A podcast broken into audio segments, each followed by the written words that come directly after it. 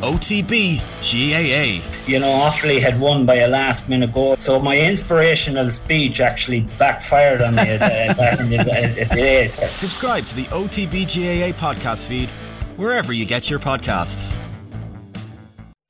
The Sunday Papers on Off the Ball. Jurgen Klopp's on all the front pages. He spoke at length to journalists on the uh, Friday, so quite a few. Jonathan Wilson, back page of the Observer, faltering Liverpool are at a crossroads and Klopp is hard pressed to find answers. Tommy Conlon's writing about it in the Sunday Independent and Jonathan Northcroft as well. So, what is the general feeling on Klopp out there, Sarah, in these pieces? Tommy Conlon's piece has Midas lost his magic touch? Yeah. And honing in on this piece, I, I, liked where Tommy went, and he said, What if the heart of the matter is internal rather than external? That he simply cannot persuade his players any longer to play to their maximum game after game after game. Then they're facing a problem go- that goes to the core of their identity. And in management right now, and you're looking at that word intensity and what where they went to last season and how far they had to push themselves, and then ultimately came away with nothing. Hmm. Um, and the age of the profile of the team, um, Manchester City's glorious uh, run this season. But, you know, Klopp makes the point outside of the Premiership, there's still so many other things to fight for. Yeah. And I suppose the question is do his players think that those things matter? And that's where I would see it. And obviously, we have the seven year itch. He was seven years in his first uh, managerial position, seven years in his second, and this is the seventh year of his third. And interestingly, he says that anniversary crept up on me. I didn't realise it. So suggesting that he may go for an eighth or a ninth. But does he have the energy to actually go at a, you know a rebuilding campaign again? And interestingly, he talks about taking a holiday after his second stint, and he was going for a year, and he was having this big you know time off period, and he lasted four months, yeah. and he ends up at Liverpool after four months. So he said I was full of energy and I was mad to go again. So maybe he doesn't have energy for Liverpool, but he might have energy for another challenge. Mm. Yeah, I'm not so sure about that, sir, because this was supposed to be his last season, and then he, he uh, and it be he'd widely he talked about in various interviews that he wasn't going to change his mind, and he did last season. Then he signed a new contract, and that that indicated me he wanted to build a new team. And I think the most he's the most interesting manager in the Premier League now because of the this, the point he's at. You know, as mentioned in Jonathan Northcroft's piece that um, only Alex Ferguson and Wenger, to a lesser extent, were successful after being in a job that long in uh, in the Premier League era, and that he now is like, like uh, I watched City yesterday, and you admire City, but I'm not. Uh, but it's there's a predictability to City that isn't there with Liverpool. It wasn't actually there with Ferguson's United. Like you know when you talked about Fergie time. Mm.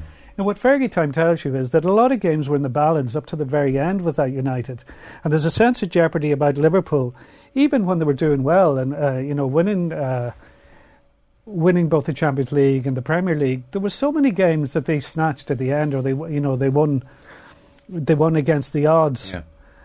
Uh, but now they are there. There, are uh, like, there's no single reason why they're they're struggling now. I think just a lot of things have come together for a perfect storm. And you know, there's an interesting line here with Jonathan Northcroft that against Brighton. Brighton became the seventh non-big six six side in eight league games to take the lead against them. And the, you know, there's teething problems in, transitioning to a new attack, aging of key players. Uh, you know, Klopp arranged, uh, addressed this thing about them being predictable, but they were always predictable. People knew how they were able to play, how Liverpool were going to play, but they weren't able to counteract. But that but was not, Mane, wasn't it? Yeah, like, well, not, well, not just Mane, but I think just because of aging legs and you know, there's a general weariness, they're not doing what they used to do to the same extent, so they're not able to counteract. Uh, no, Mane was very, very definitely very important, and Nunez has a lot to prove, but. Um, there's a very interesting thing, uh, a book he mentions called uh, Red Men Reborn by a guy called John Williams, which is basically a social history of Liverpool and making the comparisons with the Bill Shankly era.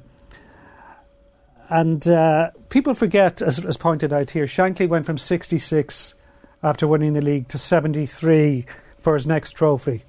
And he was seven years without a trophy then. That wouldn't be allowed to happen now. You know, you'd be out the door.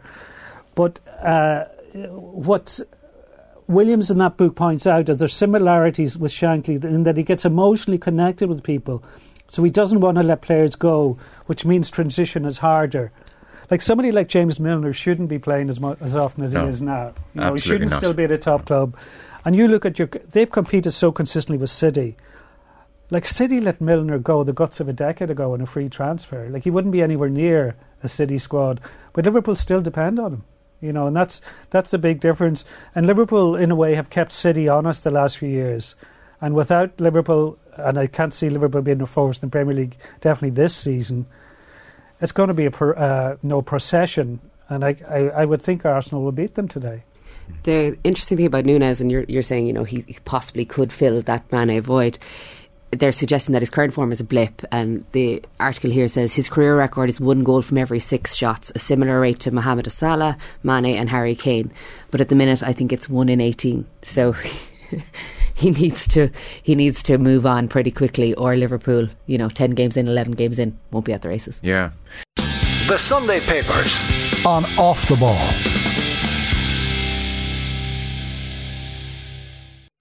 The Sunday Papers on Off the Ball.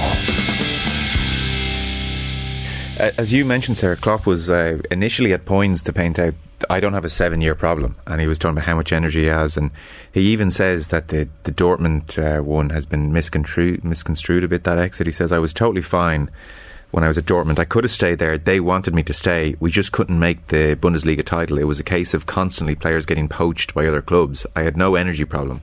I took a year's holiday because it was fancy at that time. Pep and Thomas Tuchel did it. So I took a holiday. I couldn't do it. I was at Liverpool after four months. I have no problem with energy. And the situation's completely different now. Seven years is intense. We've all got older, really a lot older. And uh, this time it's nice too. So he definitely shut down any sense that he might be coming to the end. And as Tommy Conlon definitely um, focuses less on Mane and focuses more on just the relentless nature of how Liverpool go about their business. Because when Klopp's asked about being predictable, and you mentioned this, Kieran, he did say teams have worked out how to play against us when we're not at our best.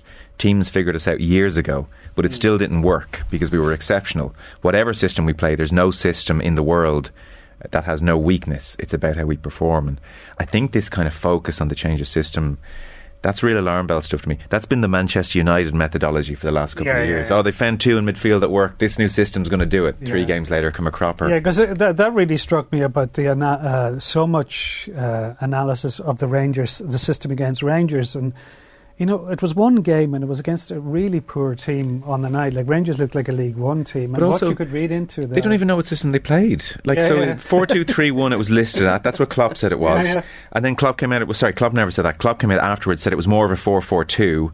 Trent Alexander Arnold said in one post match interview, writes Tommy Conlon, it was more of a basic four four two than a four two three one. In another interview, he said it was kind of a four two three one.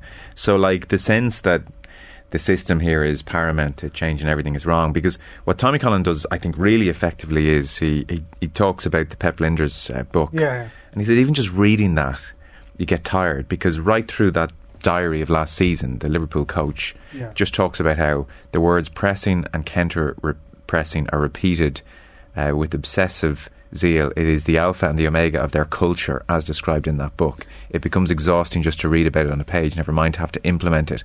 And so he talks about so many examples where, and we've seen this, I think, with um, Mikel Arteta, where he comes in and it's like, well, how do I dress up the same message in a different way today? Yeah, yeah. I'll do a drawing. I'll get the photographer in to make a speech. And so Klopp, again, as this brilliant communicator, has different ways of doing it, different times. We need your legs, your heart, your lungs, your brain.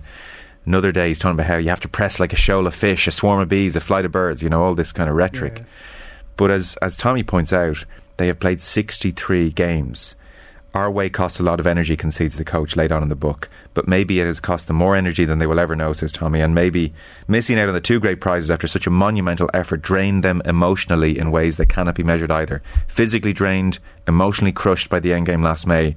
Perhaps they just couldn't face starting all over again this season. They are not machines, they never were. Yeah, 'cause I- I, I, I think that's I think the core that's of it. it. Like I, So do I know there's a lot of issues. Like I said, it's a perfect storm, and there, you know there's so many issues like Andy Robertson tre- uh, form, uh, Trent Alexander Arnold's issues, etc.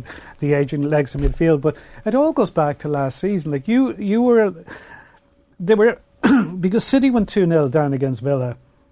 They were near, they were close, you know, you could say they were 20 minutes away from winning the title, which would be the domestic treble. Yeah. The first half of the Champions League final, six days later, they were much the better team in the first half against Real Madrid. Uh, they had far more shots. The Courtois, the goalkeeper, Real Madrid goalkeeper, ended up as man of the match. Yeah. But they didn't win it. And I think that took so, like psychologically, what that took out of you, not just physically, but that they were going for everything and it collapsed within the space of six days and within the space of a few minutes on those two days. Um, it's very hard to recover from, you know, and to, to repeat the same messages, we'll go again, you know, and Well, we'll I- do I this remember, after um, having gone so Oh, close. The adrenaline gone and everything. And I remember the Fulham game early on in the season, and there was a real sense of Virgil van Dijk and a couple of others who are who are young enough not to be in permanent decline. Like some of them are just the bank is empty. They've given everything and they're they're not coming back. I think obviously the younger ones will come back, but uh, looking at Van Dijk and a couple of others that day, and Fulham, newly promoted, sunshine, full of energy, at home, chasing every ball. There were definitely quite a few Liverpool players, and you could just tell they thought, Ugh, "Do I have to match you for intensity and effort here? I probably do, but I just can't. I can't summon it. I've done it so often and so recently. It's not there, and the way the league is at the moment, it's too late now. Yeah. And look, Tommy Collins' piece is here, and it's the piece that stepped out of me. Development is about do, do, do. It's simple and logical. We will repeat until we vomit. They're and I'd say these Liverpool Yeah. lads just like, who goes to work and wants to vomit? Good, you know. Mm, Yeah. it's Yeah. like at the end of it, you hold up your hand and say, Done. "Yeah." Because as Kieran's saying, they haven't just played lots of games. They've had to have uh, nights where they go to the emotional well so often. So many like, oh, they really need a big one tonight, and they all invariably have done it. But Yeah. you probably know as a player, adrenaline, adrenaline, adrenaline, and then when there's either a pause or a defeat, like the Arsenal Invincibles when they lost at Old Trafford, they hit the deck.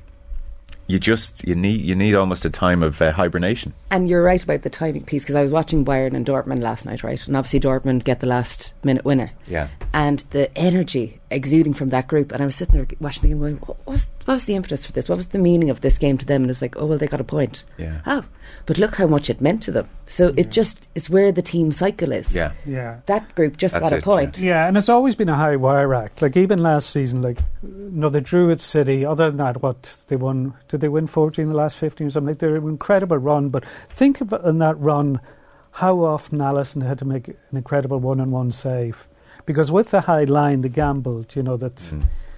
Uh, he is so good in those situations, or Van Dijk's recovery pace, etc. You know, but it's just not working to the same extent, and it's hard for to rely on something like that to work all the time. Yeah.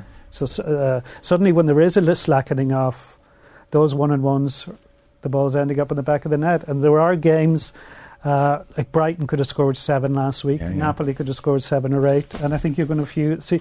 I wouldn't be surprised if Arsenal uh, get a lot of chances today because Arsenal are a good team now. To those of you listening on Monday morning and want to tweet Kieran Cunningham about Liverpool's 4 0 win, uh, he's available and waiting for your tweets and abuse now. The Sunday Papers on Off the Ball.